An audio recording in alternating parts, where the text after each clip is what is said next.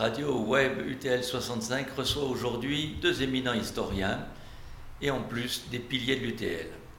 Bonjour José Cubero. Bonjour. Bonjour Jean-François Soulet. Bonjour.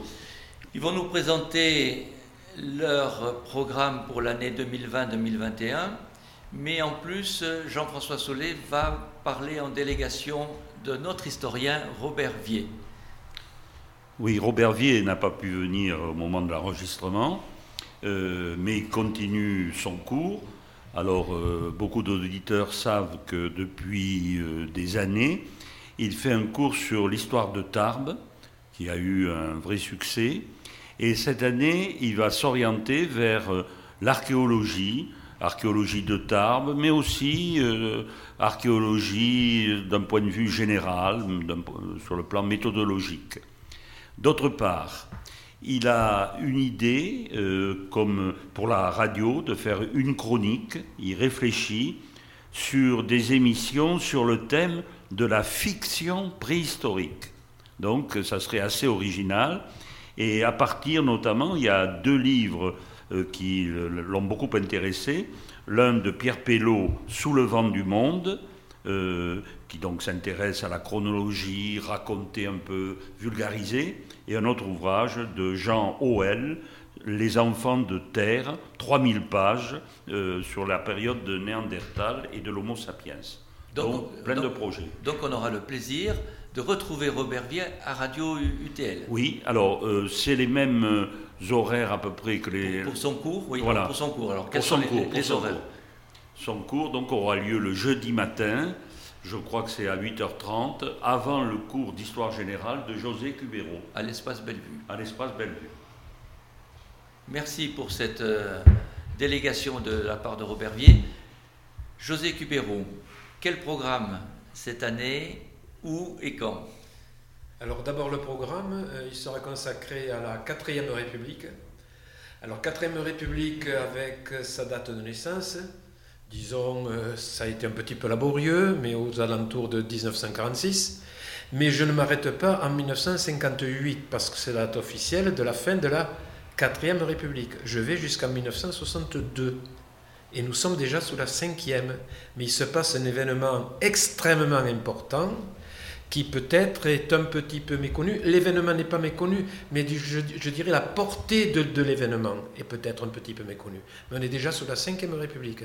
Et pour comprendre le passage d'un régime à l'autre, je crois qu'il faut aller jusque-là. Mais j'ai quelques scrupules à le dire dès maintenant. Alors ensuite, bon... On essaie de deviner, mais je ne donnerai pas mes réponses. Alors, euh, vous m'avez demandé quel est l'horaire et quel est le lieu. Alors l'horaire, euh, il y aura deux cours, deux cours séparés, euh, mais sur le même thème, bien entendu. Le premier, c'est le jeudi, de 10h30 à midi, et le second, c'est le vendredi, de 16h30 à 18h. Le lieu, ben, c'est Bellevue, l'hôtel Bellevue. Et la salle Paris. Et la salle Paris. Je croyais que c'était Paris. C'est Paris, mais dans midi. C'est Paris puisqu'il y a du blême aussi.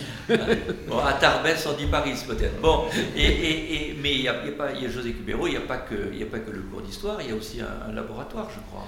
Oui, il y a un laboratoire qui sera consacré. Oui, alors je n'ai pas appelé ça un laboratoire parce que ça m'a paru un petit peu pompeux. Donc j'ai appelé cela plus modestement un atelier, ce qui m'a permis d'aller au-delà de 10 personnes alors bon, euh, je ne sais pas quel sera l'effectif, mais je pense qu'on peut aller jusqu'à 25. Alors un atelier, c'est différent d'un cours. Dans un cours, le professeur parle. Dans un atelier, le professeur anime. D'ailleurs, euh, je pense que la disposition des lieux est également signifiante. Et je, voudrais, je veux, que euh, dans la salle du blé, les tables soient en carré. C'est-à-dire que le professeur animateur soit au même, à la même, place que les autres, au même niveau que les autres. Ce sera difficile, José, parce que toutes les tables de la salle du Blain sont rondes pour les mettre en carré. Mais ça fait rien, on, se débrouillera. Donc euh, ce sera en carré quand même. Et donc euh, voilà, la parole sera aux, euh, aux, adhérents qui viendront. Et ce sera, enfin, je pense que l'atelier doit être dans une démarche rationnelle, c'est-à-dire tenir compte de tous les éléments disponibles, Et j'espère que euh, la composition de l'atelier sera assez diversifiée pour que toutes les sensibilités puissent s'exprimer. Donc l'atelier va porter sur l'immigration. Oui. Et donc il y aura un, fonctionnement en équipe. Oui. mais comment vous allez travailler? Comment est-ce que vous allez réfléchir ensemble?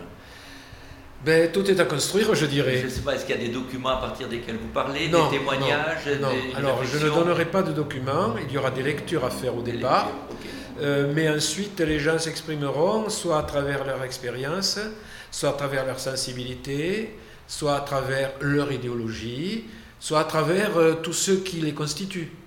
Et donc je pense qu'il y aura des, des participations contradictoires, et il faudra faire donc des fiches j'appelle ça ainsi, des fiches de synthèse qui feront le point de chaque séance.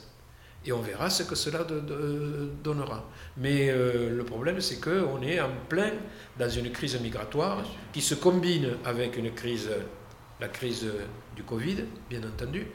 Euh, mais c'est un sujet absolument majeur.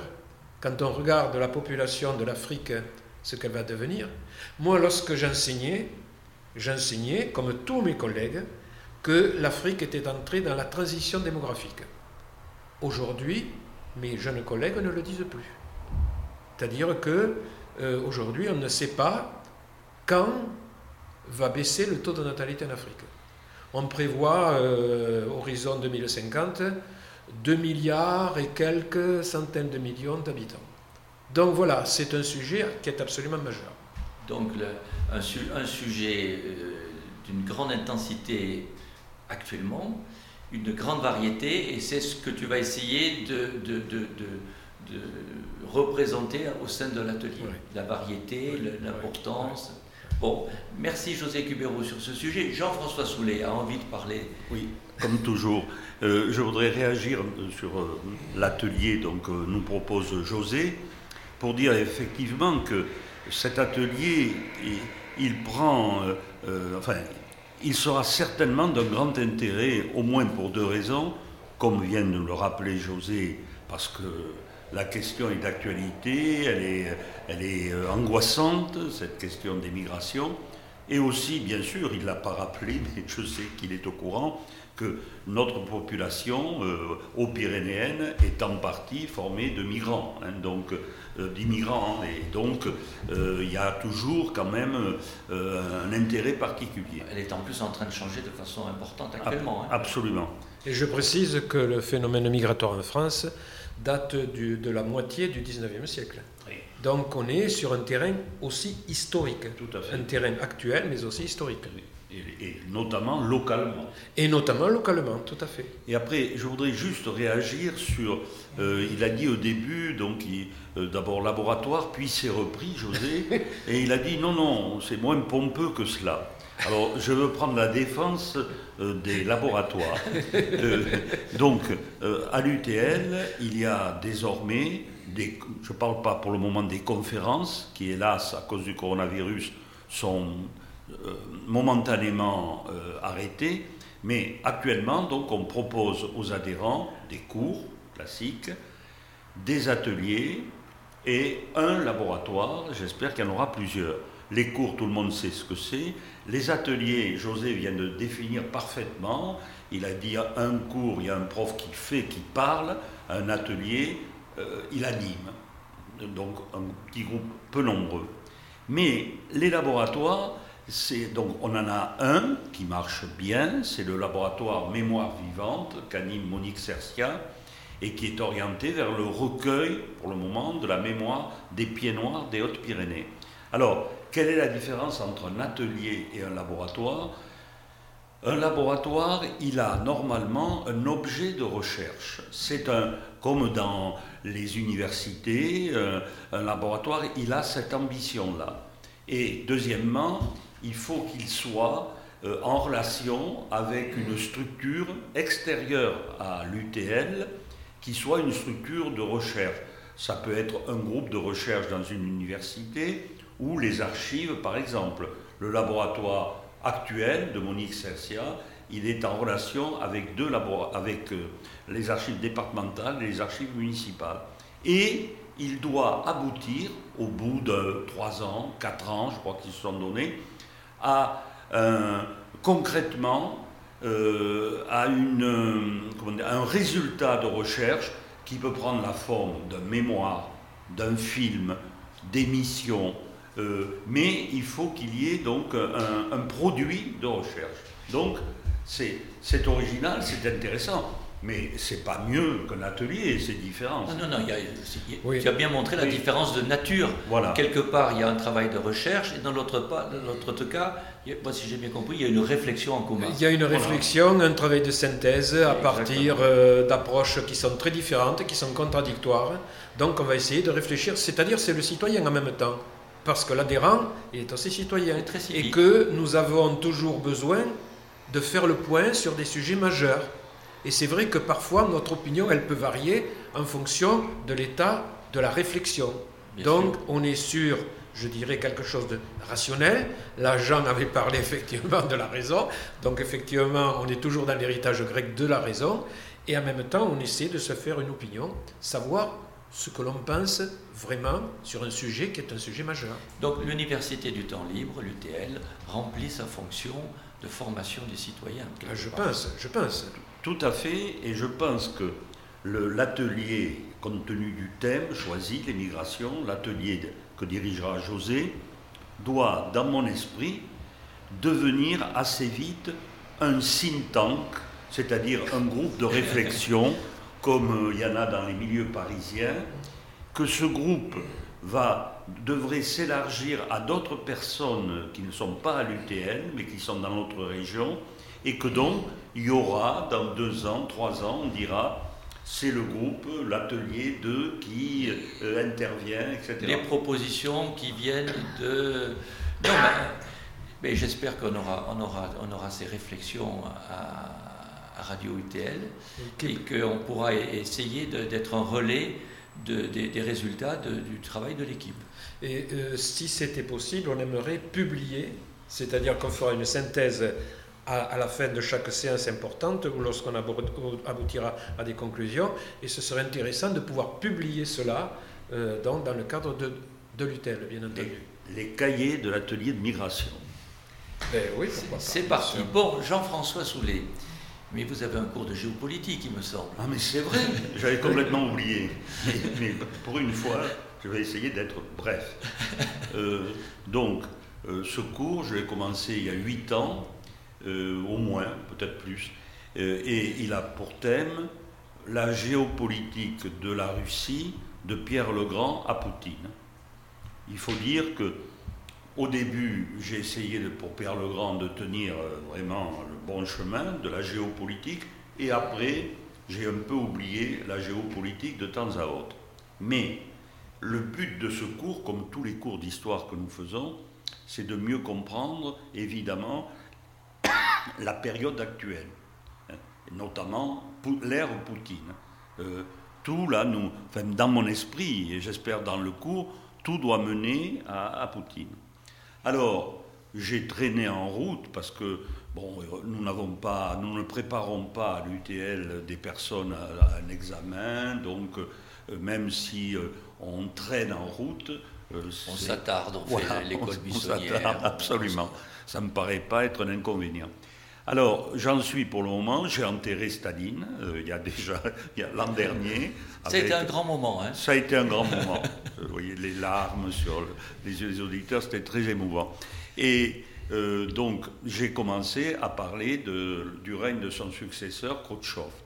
J'en ai parlé pas mal, euh, je veux dire en quantité bien sûr, de Khrouchtchev, parce que l'ère Khrouchtchev, donc Khrouchtchev arrive en 1953 à la mort de Staline, en réalité il n'est vraiment en selle qu'à partir du 20e congrès de février 1956, et on le met au repos en 1962. Bon, l'ère Khrouchtchev, c'est quand même, euh, me semble-t-il, la dernière chance pour le régime bolchevique, communiste, de se réformer. Et Khrouchtchev tente certaines choses qui, que ce soit pour l'agriculture, même si on a un peu ridiculisé en, l'appelant Monsieur Maïs, tout ça. Mais il y a des choses intéressantes. Sur la politique extérieure, étrangère, euh, c'est quand même le début de la coexistence pacifique. Donc, une époque à ne pas négliger, celle de Khrouchtchev. Mais maintenant, on en est où? Alors, où on en est? Donc, euh, au mois de mars, le, le 15 mars ou le 14 mars, quand j'ai quitté mes auditeurs, euh, j'étais aux deux tiers de la période Khrouchtchev. Euh, il avait tapé sur la table à l'ONU. Euh, il avait. Mais tu n'avais pas commencé Brezhnev, non Non, non, j'ai pas commencé Brezhnev. Mais donc, je vais terminer Khrouchtchev. Et ça, c'est le, un des jingles de. Mais on est dans la modernité. Oui. Bon, et donc, je vais donc terminer Khrouchtchev et après attaquer euh, euh, Brezhnev. Alors un mot sur Brezhnev, évidemment le souvenir que les plus âgés d'entre nous nous avons de Brezhnev, c'est un vieux monsieur âgé qui vers les 5-6 dernières années comporte hein, carrément, euh, qui est malade, qui n'a pas peut-être sa lucidité totale durant toute la journée. je ne sais pas si c'est vrai, mais on raconte que donc on lui donne le, discours qu'il doit prononcer sur des feuillets qui ont été tapés à la machine et son secrétaire euh, ne s'est pas aperçu qu'il y avait deux feuillets euh, au carbone et qui, disaient la même chose, les deux pages collées. Et, il a repris la deuxième page qu'il venait de lire comme si rien n'était. Bon, je n'y étais pas, mais euh, c'est quand même... Donc quand même, le, chef de la deuxième puissance mondiale ah, oui. en était à ce point-là. Voilà. Alors, décidément, euh, il n'a pas compris. C'est Brezhnev qui n'est pas content de la façon dont tu parles de lui. Vraisemblable, voilà. Alors, euh, ce qu'il y a pour un historien, me semble-t-il, d'intéressant, c'est qu'il faut décrypter la période Brezhnev. Contraire, au début, on se dit, bon, vraiment. il n'est euh, pas content du tout. Hein. Non, éteins-le. Je vais éteindre, mais je ne sais plus comment l'éteindre. Je m'affole. Non, c'est pas grave. Mais sur Brezhnev, donc, ton programme, ça sera à la fin de l'époque Khrushchev, Brezhnev. Et. Et l'époque Brezhnev. Tu penses que cette année, tu n'iras pas jusqu'à oh, Poutine non. Non, non, non, non, non, je n'irai pas jusqu'à Poutine. Mais ce que je veux dire pour terminer, c'est que la période Brezhnev, donc, il faut la décrypter. Euh, le monde entier, bien sûr, moi comme tout le monde, nous avons été euh, comment dirais-je, hypnotisé, floué par la période Brezhnev. Il y a la façade. La façade, elle est très respectable. Le système n'a jamais été aussi démocratique du point de vue des institutions. L'économie, on nous dit, on nous dit que c'est une économie euh, vraiment en expansion. Euh, bon, l'armée, c'est considéré comme une des meilleures armées du monde. N'en dis pas plus. Oui. Si on veut découvrir la face cachée de l'époque de Brezhnev, il faut aller à ton cours de géopolitique qui aura lieu quand? La censure existe même sur UTL. Eh c'est le jeudi, le jeudi à 16h30. Euh, euh, ça me rappelle, vous voyez, cette intervention intempestive de, de Frédéric Jalbert euh, dans Astérix, il y a, je crois que c'est le barde qui veut chanter de temps en temps. Et aussitôt, on le fait taire. On dit non, non, non, non, non. Et on, agit de la même manière avec moi. C'est mission impossible. Ça Je me dis de suite, ça me mission, beaucoup. mission impossible. Bon, donc on, nous savons maintenant quels sont les, programmes, les cours, les horaires auxquels vous allez, vous allez euh, œuvrer pour l'UTL. Alors, quelques questions un, peu plus, un peu plus générales. L'histoire prend une grande place à l'UTL. Les mauvaises langues vont dire c'est parce que tous les présidents passés et présents sont des historiens, mais, mais, mais, mais, il faut reconnaître qu'au au hit parade des succès des, des, activités de l'UTL, c'est l'histoire qui est au devant. alors là, la question que je pose aux historiens, pourquoi? Est-ce que vous avez réfléchi à ça? Est-ce que vous l'avez observé? Est-ce que voilà Alors il y a, une, réponse qui peut être technique, c'est-à-dire que chaque historien intervient dans un domaine différent. Donc euh, les adhérents, lorsqu'ils ont suivi la totalité des cours d'histoire, ce qui n'est pas le cas, ont une vision d'ensemble. Enfin, c'est purement. Non, non, mais quand même. Si non, non, non, non, L'assistance au cours d'histoire, elle est tout à, les autres, les autres activités sont, sont, sont, très appréciées, mais les cours d'histoire, c'est un, un, succès tout à fait exceptionnel. Mais je crois qu'il y a d'abord euh, un phénomène de curiosité, c'est-à-dire que nos adhérents sont relativement âgés et que lorsqu'ils ont fait des études secondaires, ils ont appris une certaine histoire. Et que l'histoire que, que nous faisons, globalement, c'est la même trame, mais en fait, dans les explications, dans l'enchaînement des faits, dans les problématiques, il y a des choses différentes. De toute façon, l'histoire, c'est toujours l'histoire de notre temps. C'est toujours l'historien qui fait l'histoire avec les outils de son temps et son propre regard sur une période passée. L'histoire est une reconstruction. Ce n'est pas la vérité. Il y en a peut-être qui imaginent cela. Ce n'est pas la vérité. C'est une reconstruction qui, qui est faite par un historien. C'est pour ça qu'il y a des thèses qui peuvent être différentes sur des sujets donnés. Mais tu parles, tu parles d'un public à un certain âge. Est-ce que ce n'est pas un âge où on a envie de retrouver ses racines? Alors, ou est-ce que c'est plus la compréhension des mécanismes actuels ou c'est la recherche des racines? Alors là, je suis très mal placé pour répondre parce que je ne crois pas du tout aux racines. D'accord. Parce que je ne suis pas un raciné, je suis un enraciné. Ce qui n'est pas tout à fait la même chose. D'accord. Donc mes parents venaient d'ailleurs. Donc si je parlais de mes racines, j'aurais la nationalité, la double nationalité, y compris la nationalité espagnole. Je, ne l'ai pas, parce que je ne me sens pas espagnol. oui, mais, mais, ça, ça, compte dans la personnalité de José Cubero. Voilà, oui, alors c'est vrai que certains m'attribuent euh, d'avoir beaucoup parlé de la guerre d'Espagne. Ben, c'est faux. J'ai fait deux livres sur une vingtaine sur la guerre d'Espagne. C'est quand même relativement modeste. C'est vrai que dans des communications à l'université, j'ai été amené à intervenir rarement sur la guerre d'Espagne. On m'a demandé d'intervenir surtout sur la résistance. D'accord. Même s'il y avait des Espagnols dans la résistance. Donc moi, je ne crois pas aux racines. Je crois que l'individu se constitue à travers des influences différentes. Et peut-être que certains, effectivement, sont férus d'histoire locale. Ce n'est pas mon cas. Moi, je ne me sens pas tellement alors, euh, je, vois bien la contradiction. Certains vont dire, vous, avez, ou tu as publié beaucoup de livres qui sont, euh, je dirais, enracinés dans le département de Pyrénées. Pour une raison très simple, c'est que les archives, elles sont ici localement et que lorsqu'on travaille à partir d'archives, effectivement, on, va où elles sont. Et comme je n'ai pas envie de m'installer pendant un mois à Paris pour faire des recherches, bon, mais voilà. Donc, donc, l'explication, elle est autre. Comme celle que c'est plus la, compréhension du.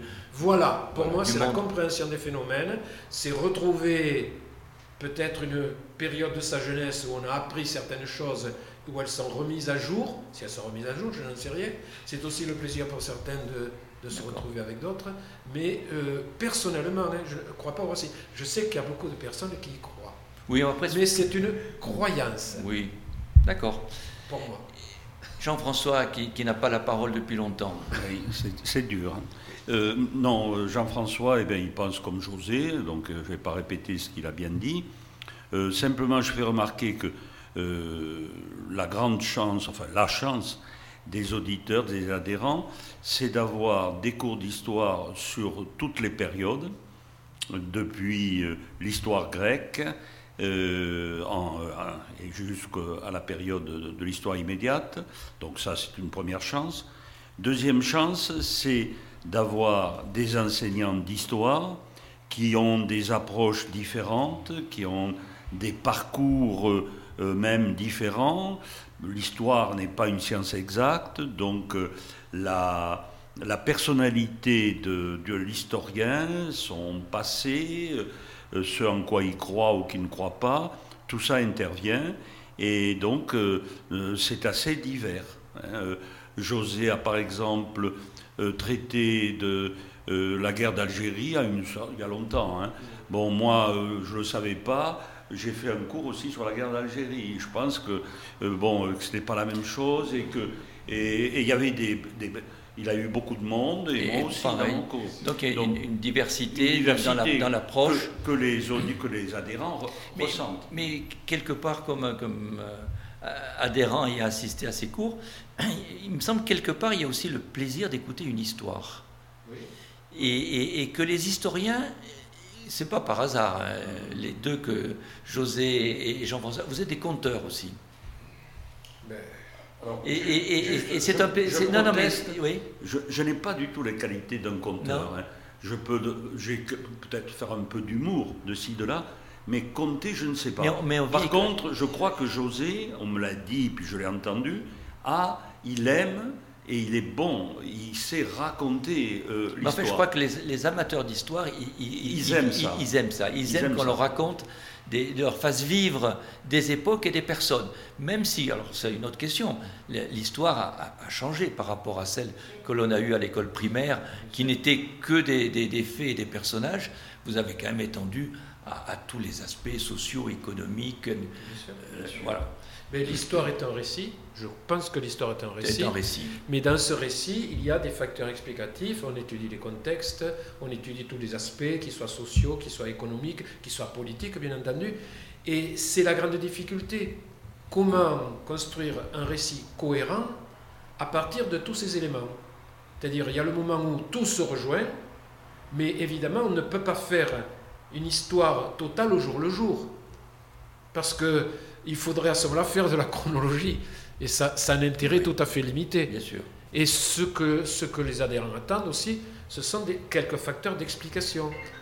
Et donc, euh, voilà, euh, c'est, c'est assez compliqué finalement. hein, préparer un cours, surtout à l'UTL, Oui, oui. lorsqu'il change tous les ans. Parce que ça, il faut le dire, à l'université, il ne change pas tous les ans. Hein. on a un programme qui dure 3-4 Et oui, ans. il faut vous adapter chaque, chaque Et fois. à nous, tous les ans, il faut, faut changer. présente un programme nouveau. Mais c'est ce qui est intéressant, c'est ce qui c'est vous ce qui est intéresse. intéressant, c'est ce qui est stimulant pour le professeur aussi. Sinon, il ne le ferait pas. Jean-François Alors, simplement pour dire, au départ, tu as tout, vous avez tout, tu as tout à fait raison, beaucoup d'auditeurs viennent au cours d'histoire pour entendre un récit et ça leur plaît. Mais ce n'est pas, encore une fois, le seul facteur. Par exemple, donc dans mon cours, il n'y a pas cette qualité du récit qu'il peut y avoir dans celui de José, mais il y a, je pense que c'est une des raisons, euh, moi j'ai la chance de traiter d'une période très récente où il y a beaucoup de documents audiovisuels, etc. Et ça, euh, ça, ça- ça attire de voir, euh, si on parle de Khrouchtchev, de voir Khrouchtchev, euh, bon, la scène de la chaussure, elle n'a jamais eu lieu comme ça, Oui. donc on ne peut pas la voir, mais on, on en voit d'autres. Donc euh, ça, ça attire. Et ensuite, il y a une question aussi de pédagogie. Euh, Donc nous avons tous les, les- les profs, les professeurs là, de l'UTL, en histoire et ailleurs, sans doute, nous avons enseigné en collège, en lycée ou à l'université. Et euh, nous avons affaire là à un public différent. Tout à l'heure, euh, Frédéric, tu demandais un peu comment on pouvait appeler auditeurs, euh, adhérents, élèves, euh, étudiants. Amis. Bon, amis. Euh, effectivement, on ne réfléchit pas assez, enfin moi en tout cas, hein, sur ce nouvel auditoire qui, n'est pas le même que celui qu'on a eu jusqu'à présent. hein. Donc, il faut, à mon avis, un auditoire qui est également hétérogène du point de vue de la culture. Il y a des personnes qui ont fait des études supérieures, qui écoutent nos cours, et il y en a d'autres qui ont arrêté en troisième. Donc, donc, il ne faut pas de prérequis pour suivre vos cours. Non, Et ça, c'est très non. important. Et alors, ce qui oblige quand même à une pédagogie un peu particulière. euh, euh, bon, dans mon cas, euh, je ne dis pas que j'ai résolu le problème, ça serait fou de prétention. Mais euh, euh, je me suis orienté vers euh, la schématisation. C'est- il y a- y a- je suis euh, euh, fanat. Oui, en donc- utilisant les- le, le diaporama. le, dia- et- le diaporama, qui sont- et, euh, faire des schémas, tout ça. Et je pense, hein, je dis ça de manière objective, hein, mais je pense que les, les- les auditeurs suivent mieux, quel que soit leur niveau, grâce à cela. Donc c'est peut-être un des attraits du cours, il faut bien qu'il y en ait, sinon il n'y aurait, il y aurait pas quand même du monde. Mais ce n'est pas le récit, puisque je ne sais pas raconter. Bien sûr, mais vous utilisez, José aussi, tu utilises des documents et, des, Voilà. et le diaporama qui vient sous-tendre la parole. Alors moi, c'est un récit, effectivement. Enfin, en tout cas, je suis euh, gagné à l'idée de récit. L'histoire est un récit pour moi. Mais en même temps, ça n'empêche pas de contextualiser et de définir des problématiques. Par exemple, sur la 4ème République que je vais traiter cette année, pourquoi le régime a duré si peu de temps? Parce qu'après tout, il a duré officiellement de 46 à 58, ce qui fait très peu de temps. Donc il y a une problématique. Et j'essaie d'expliquer pourquoi cette brièveté. Alors il y a plusieurs facteurs, bien entendu. Il y a des facteurs politiques et il y a les guerres coloniales. Il y a l'Indochine et il y a l'Algérie. Et là-dedans, il y a aussi une autre problématique. Est-ce que De Gaulle, lorsqu'il arrive au pouvoir, avait une idée arrêtée on le saura voilà. à ton cours. On le saura, on le saura on, on, le verra, on verra. Donc, euh, en même temps, il y a un certain nombre de questions que l'on se pose. Bien sûr. Et, donc, le récit embranche avec cela. Et en même temps, c'est vrai, moi, je n'utilise pas de, de, de, vidéos, mais j'utilise beaucoup de photos. De photos, oui. Et en même temps, j'essaie de faire un plan structuré que j'affiche. Donc voilà, ce, sont, voilà ce sont des choses différentes. On, s'est habitué à voir ces diaporamas. Ce sont des choses différentes. Mais tous les deux, vous avez des sujets qui sont, je dirais, éminemment politiques, en parlant de politique actuelle, qui dépendent éminemment également des, des positions idéologiques que l'on peut prendre l'un et l'autre. Et comment vous, est-ce que ça vous pose un problème de traiter ces sujets? Est-ce comment est-ce que vous faites pour trouver euh, la rigueur scientifique là-dedans? Alors moi, ça ne me pose pas de problème, dans la mesure où je pense qu'il faut être aussi, quand on est historien, être capable de penser contre son camp. C'est-à-dire qu'il faut prendre tous les éléments, et même les éléments dérangeants, pour soi. Oui. Mais il faut les exposer. C'est ça la rigueur, donc. Et voilà. C'est-à-dire que euh, c'est très, je trouverais très gênant d'être accusé de, faire un cours purement idéologique. Et oui, bon, moi, je pense que la colonisation a été quelque chose d'inacceptable. Vous voyez le terme, il est très neutre, hein, d'inacceptable. Mais en même temps, j'explique qu'il y a eu une période de colonisation, j'explique pourquoi. Euh, en, plus, euh, sous la Troisième République, on avait très bonne conscience, parce qu'on a porté la civilisation et la culture aux autres peuples, Qu'est-ce qu'il y a de plus noble? Victor Hugo a dit Dieu a donné euh, l'Afrique à la France. Pourquoi faire? Pour la civiliser, pour lui apporter la culture. donc, en précisant le contexte, voilà, ça, permet de mieux comprendre des idées contradictoires et, c'est le, rôle de l'historien. Absolument. C'est-à-dire avoir tous les éléments qui sont en jeu et euh, les présenter de façon, je dirais, neutre, neutre au niveau du vocabulaire. Après, en montrant les choses telles qu'elles se sont passées, et ou telles qu'on pense qu'elles se sont passées. Est-ce qu'on peut dire, mais moi je pense ceci, ou je... Moi je ne le dis pas. Non. Je ne le dis pas parce que je fais, je fais l'effort auparavant pour euh, justement avoir la possibilité de penser, de penser contre mon camp. C'est-à-dire s'il y a quelque chose qui me gêne... Donc, donc tu veux dire, quelque part, tu as as, un camp, tu viens de le dire. Ah oui, bien sûr. Mais, mais, tout le monde a un camp. Voilà, mais je pense aussi, tout le monde, tout le monde a un camp, et donc tu, tu arrives à, à, dépasser, à dépasser. J'essaie, j'essaie et je pense. J'essaie, je pense que. Je pense que c'est, c'est, ça le fait d'être un professionnel et la rigueur de l'historien. Ben, oui, mais on n'y arrive, quand même pas euh, jamais. Euh, euh, totalement. On, on, fait des efforts, mais, on n'y arrive pas. Mais le, finalement, un, historien, il est bon, il réussit lorsque il arrive à expliquer à son auditoire hein, euh, que euh, à une certaine époque, parfois très récente, on pensait différemment et, et on faisait les choses différemment, et que c'était pas parce qu'aujourd'hui euh, on a un autre euh, regard sur ces choses, qu'on ne les fait pas de la même manière. Ça ne veut pas dire qu'autrefois, les gens étaient plus inintelligents ou plus immoraux qu'aujourd'hui. Donc, que ce soit pour euh, toutes sortes de problèmes, notamment de société. Et là, je suis heureux. Je me sens historien lorsque, par exemple, tout à l'heure, José a pris la bonne, un bon exemple de la colonisation. Euh, quand on fait la, colonisation, on est colonisateur. on, est, on essaye de... C'est ça notre métier. C'était l'idéologie de l'époque, absolument, c'était la pensée. Absolument. Et alors, si dans l'auditoire, quelqu'un dit, mais quand même, c'était l'esclavage, vous ne le condamnez pas? Non.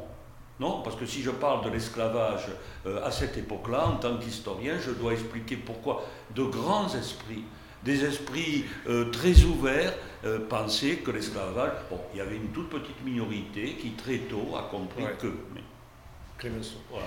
Bon, Donc- on, est dans, dans une discussion, on resterait toute la journée.